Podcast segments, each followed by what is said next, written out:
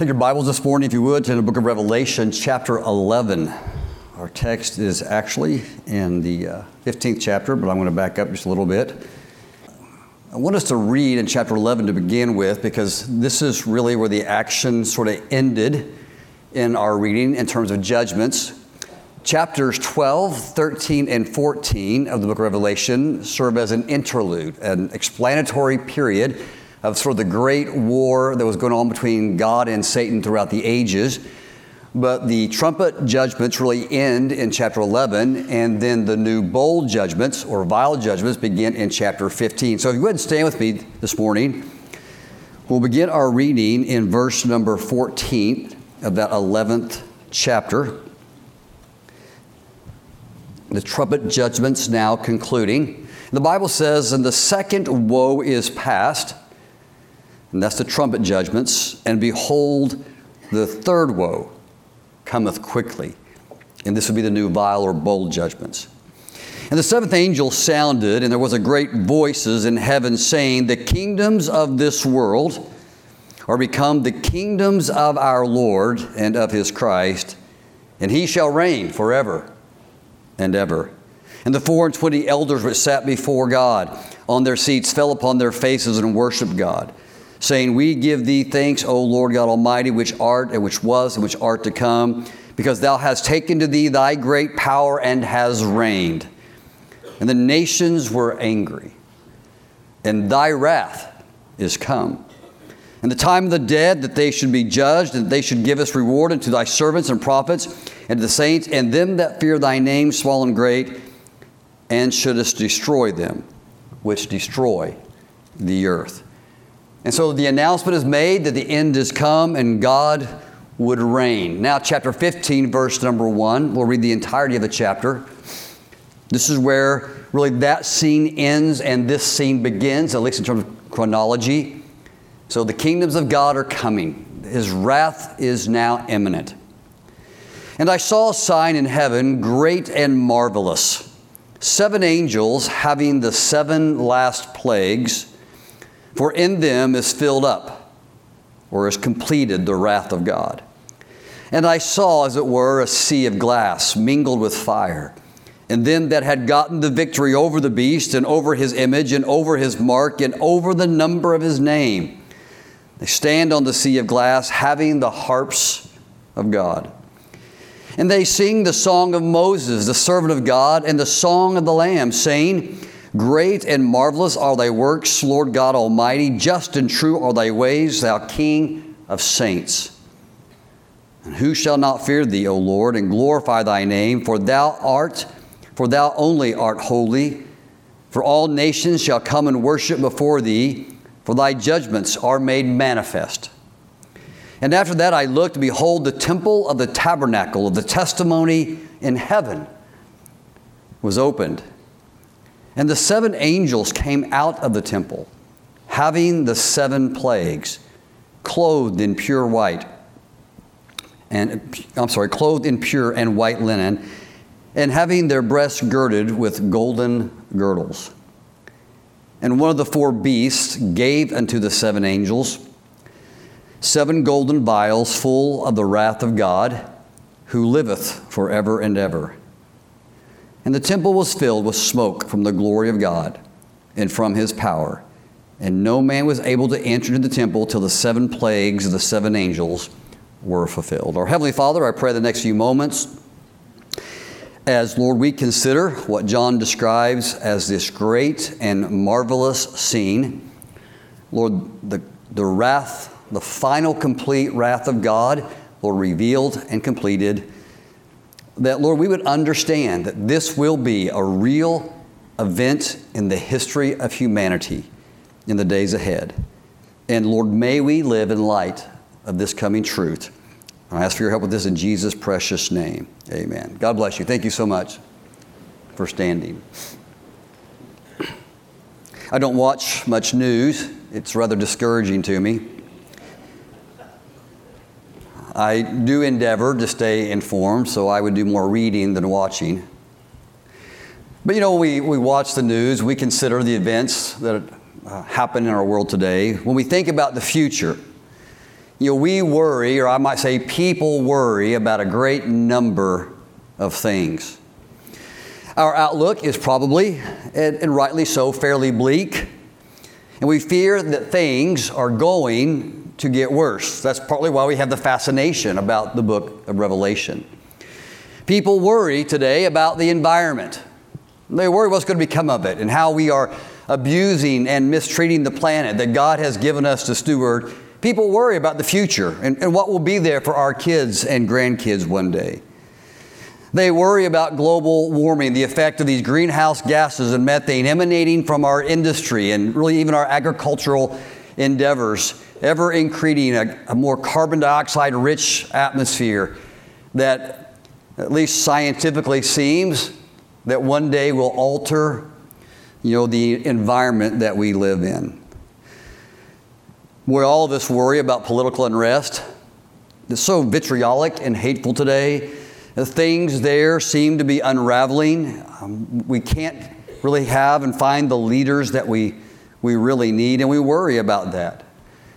We worry about the economy and the instability that we see. I mean, we had a couple good years there economically, and, and then we've had this crash, and we worry about a recession, and then maybe, you know, a depression if things were really to fall apart and all the things that could contribute to that. We're concerned about terrorism, the decline of moral values, which are being legislated day by day. We worry about violent crime. And adding to our angst is this anti God philosophy of humanism, Darwinism, and postmodernism that really subtracts all real truth from the world and substitute just the thoughts and philosophy of man. All this creates kind of a degree of despair and hopelessness in the world. And, and, and really, we ought to be filling our hearts with God and, and not all of this hopelessness. I suppose, to be fair, there is a, uh, a fair amount of rationale to some of these concerns. But there was a day when Jesus spoke, and I guess people throughout history have always been concerned about the future and what might happen.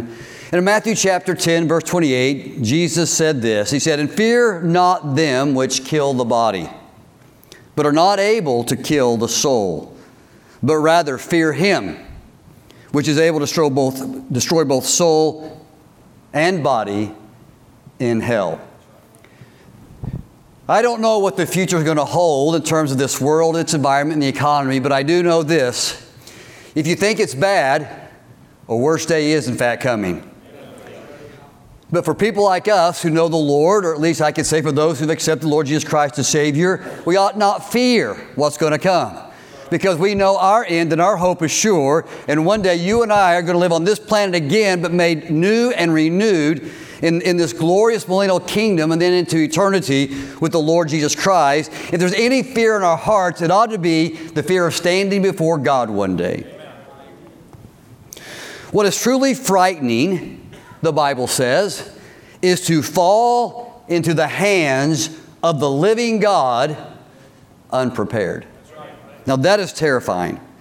God's final judgment, and I say this with all authority, God's final judgment is looming just over the horizon of human history. Yes, it is coming. Amen. And it awaits anyone in death who has not yet trusted Christ. In the Bible, God's wrath, which is the subject of chapter 15, is a constant variable, a constant theme all throughout the Word of God. Yes, absolutely, unequivocally, our God is a God of love. He is a God of grace. He is a God of unbelievable, unimaginable mercy. He is long suffering towards us today. He's full of kindness and goodness. And he desires, it is his heart, and he has made provision that none should perish in death or in life, but rather be the recipients of eternal life through the provision of his son Jesus Christ on the cross. But with that said, our God is a holy God. He is absolute righteousness. He is unequivocally good, and He despises and He hates, and He can't even look upon, by His nature or character, upon the evil and sin in our hearts and on this world. He is holy. He is offended by our sin and the violations of His created order. It is an insult to His grace when we as humans reject His offer of salvation. And for all those who reject that, I would say the day of the Lord is at hand. It is mentioned repeatedly in the scriptures at the time when God will come and pour out his wrath upon his with his hatred on all that is sinful and all that is wrong and all that is broken and all that is vile and all that is distorted his creation. It is a unimaginably terrifying event that is coming. In the book of Isaiah, chapter 13, beginning verse 6, the Old Testament prophet described the coming judgment of God this way. He says, Howl ye, for the day of the Lord is at hand. It shall come as a destruction from the Almighty. Therefore shall all hands be faint, and every man's heart shall melt. And they shall be afraid, and have pangs of sorrow, and that shall overtake them.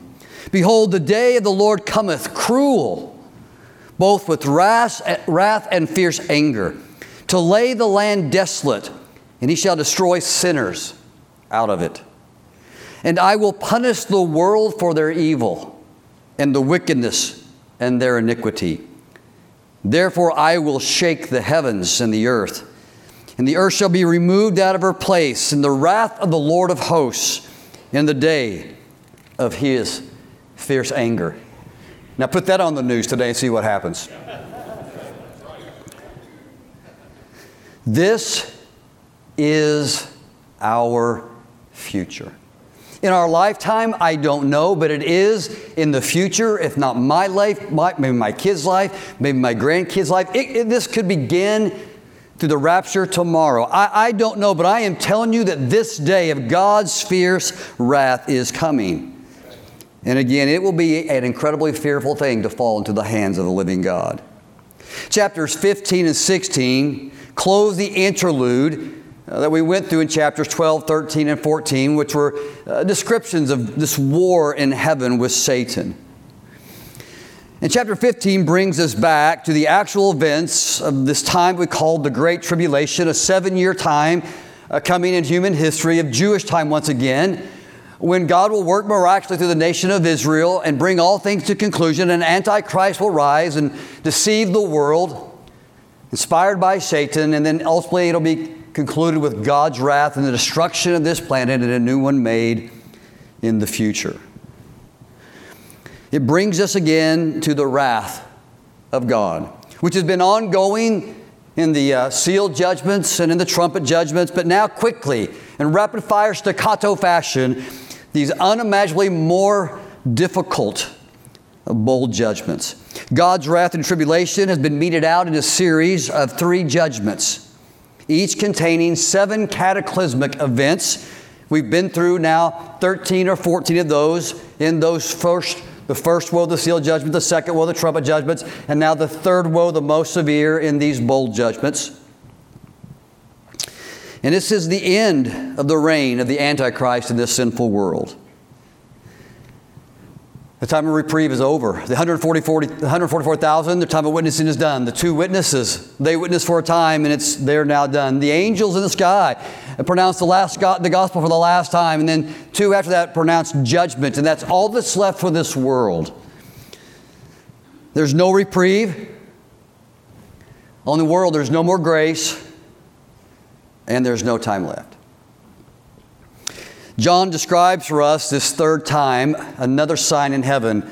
And each time he sees a sign in heaven, it initiates one of the woes or these series of seven judgments. And John sees a, a third sign in heaven. And now, this third sign is described as great and marvelous. These words in the Greek are the greatest uh, the most pronounced that John has at his disposal to describe something that's beyond words, beyond description, that's unimaginable, that's awesome and wonderful and terrible, that's beautiful and horrifying. It's great and marvelous. It's exceedingly ominous. And John tries in words to convey what he sees with his eyes. John sees the, the last of what he describes as plagues. This world, and I'll get this in a moment, is, is to remind us of God's judgment on Egypt.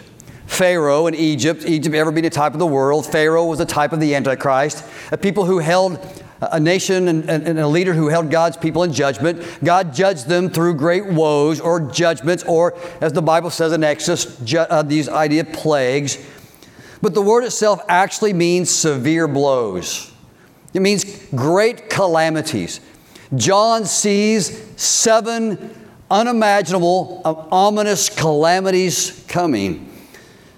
John has witnessed these last events of human history that will be outpoured upon the world, and they will really bring the consummation, the completeness of God's wrath. It's been coming for some time now, uh, since the beginning of the tribulation, through these, uh, these series of judgments. And, and now this is really the culmination of all God's angst against the sin of this world coming in these seven judgments.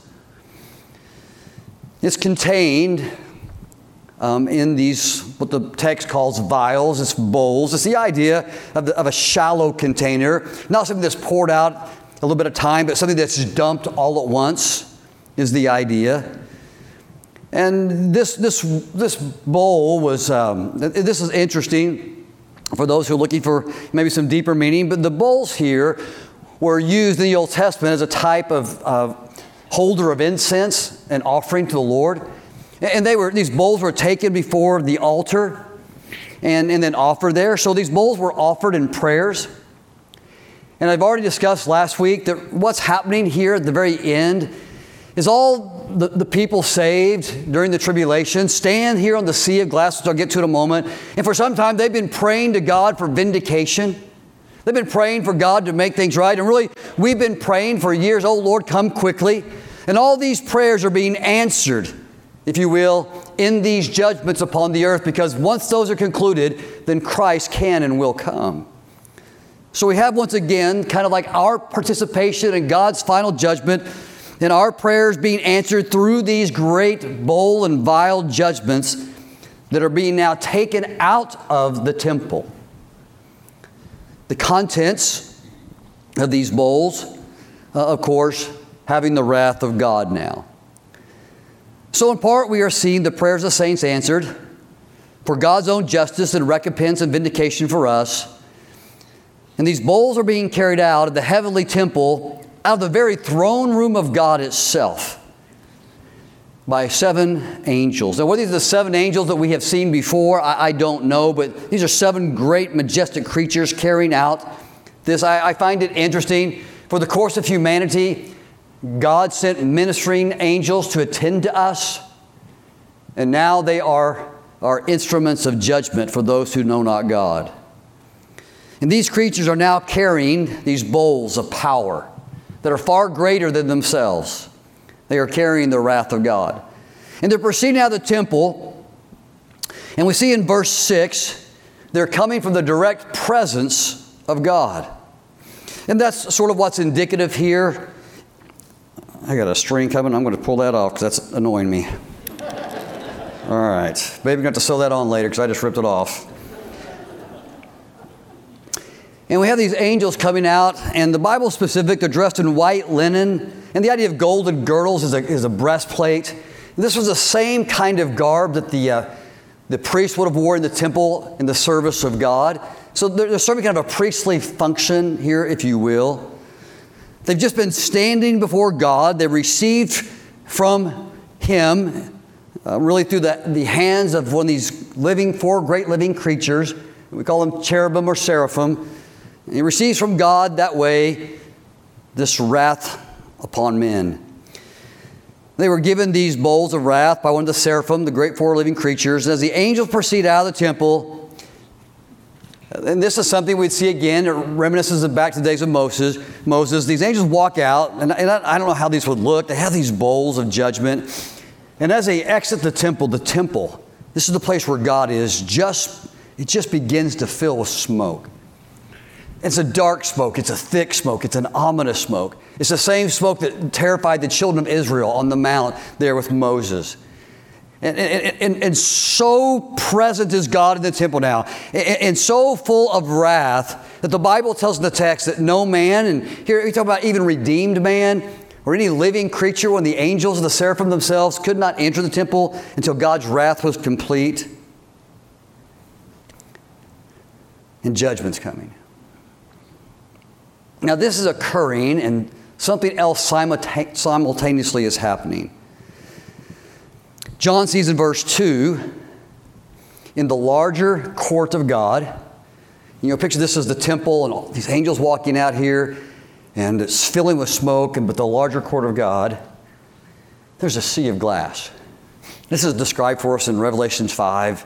Moses saw the sea of glass. It's a transparent, uh, beautiful platform as far as the eye can see, and it's translucent and it looks like it's on fire. And John sees this sea of glass.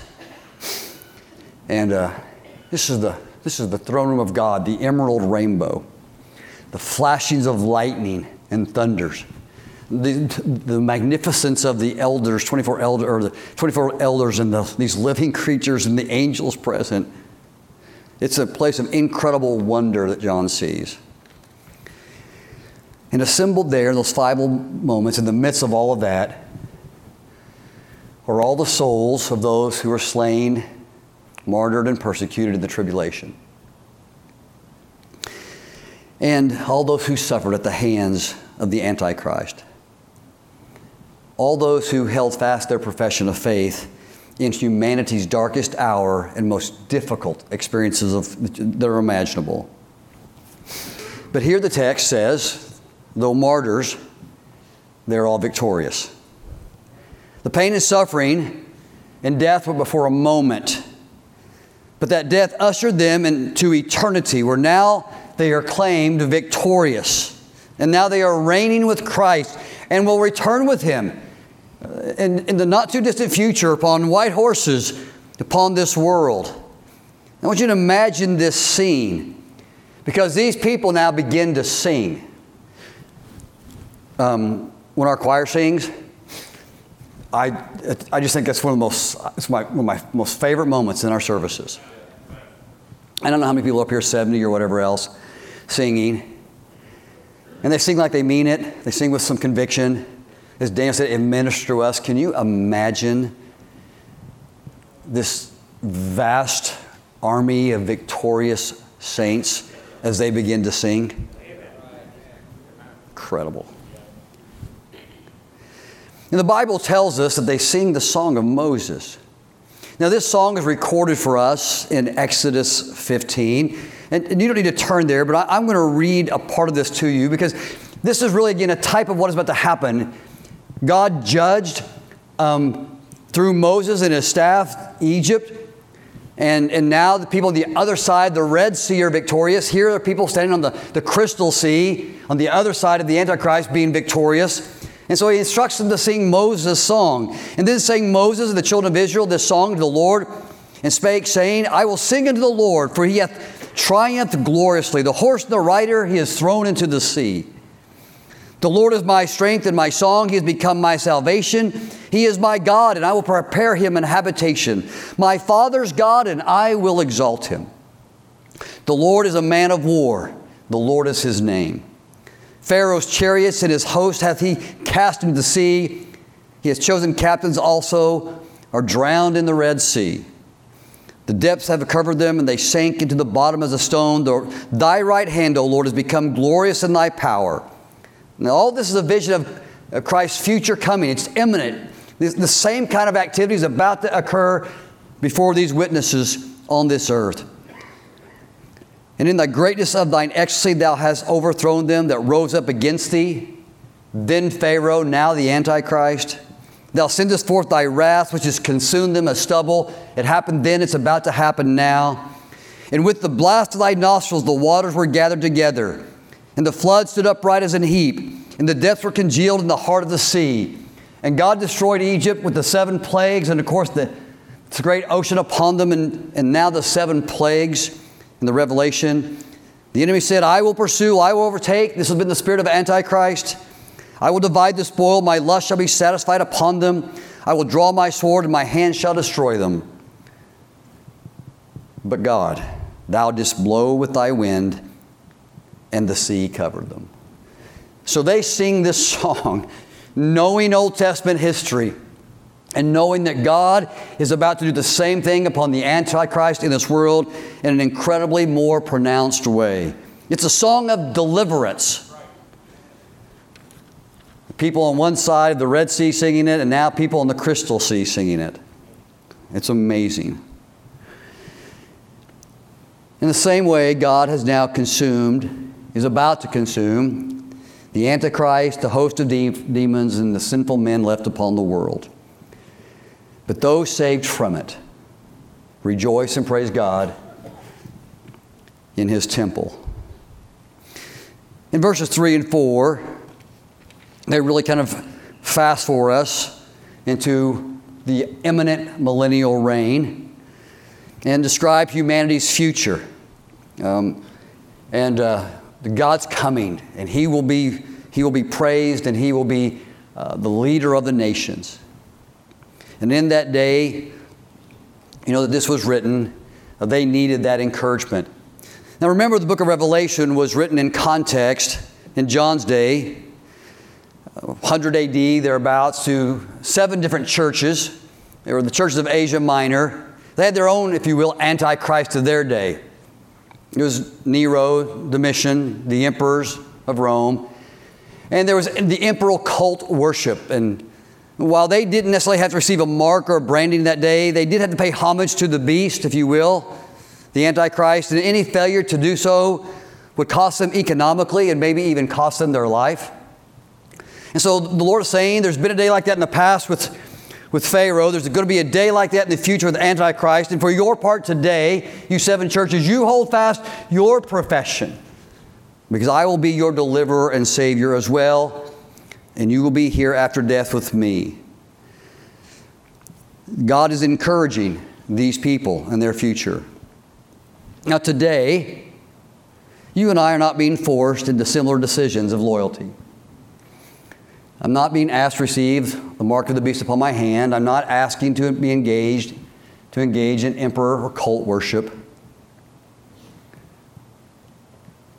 But that does not mean we are not tempted to be disloyal in more subtle ways. Today, um, as I have tried to say repeatedly, we are still, every choice we make expresses our citizenship, the kingdom we are from. Are we part of the kingdom of light and righteousness, or are we part of the kingdom of darkness? And today we need to be exceedingly careful that the way we express our citizenship, our loyalty, is, uh, is clear to see. Peter knew about John. He understood some of the same things would befall the world one day. And so he gives this incredible description of the world being dissolving one day. Really, this is post tribulation when the elements themselves will be ripped apart in a fervent heat. The whole idea is just that God is coming in wrath and judgment. And so Peter sums it this way Seeing that these all things shall be dissolved in God's judgment, Peter would come out of chapter 15. He would look at these events and he would say this to you and to me Seeing this is coming, what manner of men should you be? Any thoughtful, wise person makes preparation for a future that is imminent. I'm 58, soon to be 59. That's one year more from 60. It's 11 and a half from 70. It's coming. Time and gravity, you can't stop them. I think about it. I think about it. And I make preparations, different kinds of preparations. I try to put money away in preparation. I'm trying to live with my family and you in a way that when I get there, no regrets. Um, a wise man foreseeth the, e- for, foresee the evil, you know, he makes provision for that, the Bible says, what he should. There's a thousand ways that you and I wisely make preparation for the future. But if this is humanity's future, if this is it, And this is, this is the same future for all of us. This is coming. We all live on the same planet. We all live in this sinful world. What manner of person should you be? The world's going to be dissolved in a fervent heat. The place you live on is going to be destroyed one day. The plagues, the seven bowls, I'm, I'm, they're about to be described in chapter 16. They are awful and horrendous. And you say, Well, I'm not going to be there for that. I'm saved. You're right. If you're saved, you won't be there for that. But if you're not saved, you know, I, I, I don't know the timing of these things. In the Greek, that word manner is very interesting. Um, it means sort or kind, as you would expect it to mean, but it means something more than that. Uh, its ultimate etymology means from what country are you from? Whose citizen are you? So, seeing that God's wrath is coming, whose kingdom do you belong to? Doesn't that seem to be a really intelligent question? You with me? If the world's going to end this way, well, what sort of person, who's, where's your citizenship belong? What kingdom are you part of? Because if you're not in God's kingdom, this is what's coming for us. And if not in this world, and then in death for those who be unsaved. From where do you come from? Can I, can I just, this is such simple preaching. Let me tell you what sort of person you need to be. You need to be a forgiven person. You need to be a redeemed person. You need to be someone who has been touched by the blood of Christ. The text says there's two songs that were sung. One's the song of Moses, but there's another song called the Song of the Lamb. And it goes like this. And they sung a new song, saying, Thou art worthy to take the book and open the seals thereof. For thou wast slain and hast redeemed us to God by thy blood. Out of every kindred, every tongue, every people, and every nation. You see, they sang because they were being physically delivered at the time of tribulation, but they also were singing, more importantly, because they had been delivered spiritually. They had been forgiven. They, they had come to the Lord Jesus Christ in grace and forgiveness, realizing that the wrath of God had already fallen upon their sins on the cross. Can I say to you, all sin is going to be judged. All of it. All sin will be judged. The sin of this evil world, the sin of the Antichrist, the sin of the host of, the, uh, uh, of all the evil ones there. And listen, the sin of my heart, the sin of your heart is going to all be equally judged. All of it. The difference is where will it be judged? Where will your sin receive and be recipient of the wrath of God? Because the wrath of God is coming on all unrighteousness. Right including yours. And it would be a horrifying, terrifying thing to fall into the hands of the living God with my sin. You see, what the cross is all about is the Lord Jesus Christ came and lived a sinless life, and He offered us His righteousness. But on the cross, He, he took God's wrath for me. For it pleased the Lord to bruise him. Isaiah. What was the cross about? Well, the physical part of it was just like this. The spiritual part of it was like this. See, on the cross, that's where my sins found judgment. Jesus Christ took my hell, my wrath of God. Theologically, the fury and the wrath of God fell on the Lord Jesus Christ for me. And that's where my judgment was dealt with. See, I, I when I die or get raptured, I, I, just get to go to the Bema seat. That's just a place where we, we're rewarded for the things done in the body. Because my judgment, it's been dealt with. It was dealt with there. If you could get any handle on that, it'd change your life. Take your Bibles to Revelation chapter 20.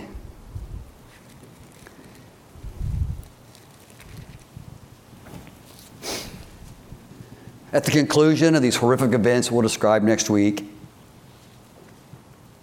in the wrath of God's outpouring upon this planet, individual sin will be dealt with. Verse 11, chapter 20. And I saw a great white throne and him that sat on it, from whose face the earth and the heavens fled away. It's just amazing. And there was found no place for them. And I saw the dead, small and great, stand before God, and the books were opened, and an angel and another book was opened, which is in the book of life, and the dead were judged out of those things which were written in the books, according to their works. Okay. For anybody who's hoping that your works will get you to heaven, it ain't going to work. Forgive the grammar. One violation in life is a mark against all. One trespass, guilty. There's no way to uh, ever tilt the scales, the scales to righteousness apart from the blood of Christ because that's imputed righteousness. It's not your own. And the sea gave up the dead that were in it, and death and hell were delivered up, were delivered up, the dead that were in them, and they were judged every man according to their works. And then this. And then death and hell were cast into the lake of fire. And this is the second death. This is spiritual death. This is eternal, ongoing, never to be reprieved death. And whosoever was not found written in the book of life, whoever chose not to have their sins judged on the cross, for all those who procrastinated, for all those who alienated God, all those who marginalized God, all those who thought they could live without Him, all those who thought they would choose something else than God. Well, the Bible says their names won't be written in the book of life, and they're going to be cast into the lake of hell. All sin will be judged. I'm not trying to be redundant, but Hebrews 10, once again, it is a horrible, terrifying thing to fall into the hands of the living God. God's wrath is coming, it's imminent, it's unstoppable. God will be fierce in his righteousness and indignation upon sin. But he is also a God of infinite love, for God so loved the world that he gave his only begotten Son. I don't know. I want you to look up here. I'm, I'm almost finished. I don't know what's going to happen to this world in my lifetime. I, I don't know about global warming. I don't know if the economy is going to crash. I, I, I don't know what kind of destruction our politicians are going to, you know, rest for us. I'm going to imagine things are going to grow worse and worse. But this I know the Lord is not slack concerning his promise, as some count slackness, but is long suffering to usward, not willing that any should perish, but all should come to repentance. And he goes on to say, because the day of the Lord is at hand. I want to ask this question this morning What manner of person are you?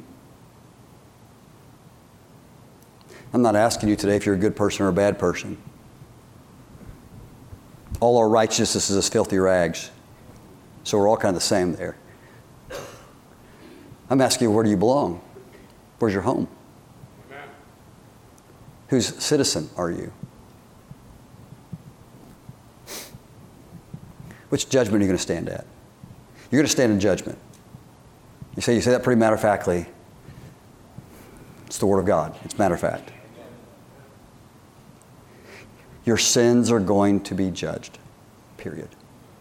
They can be judged there, or they can be judged in the apocalypse at the end of it, the great white throne.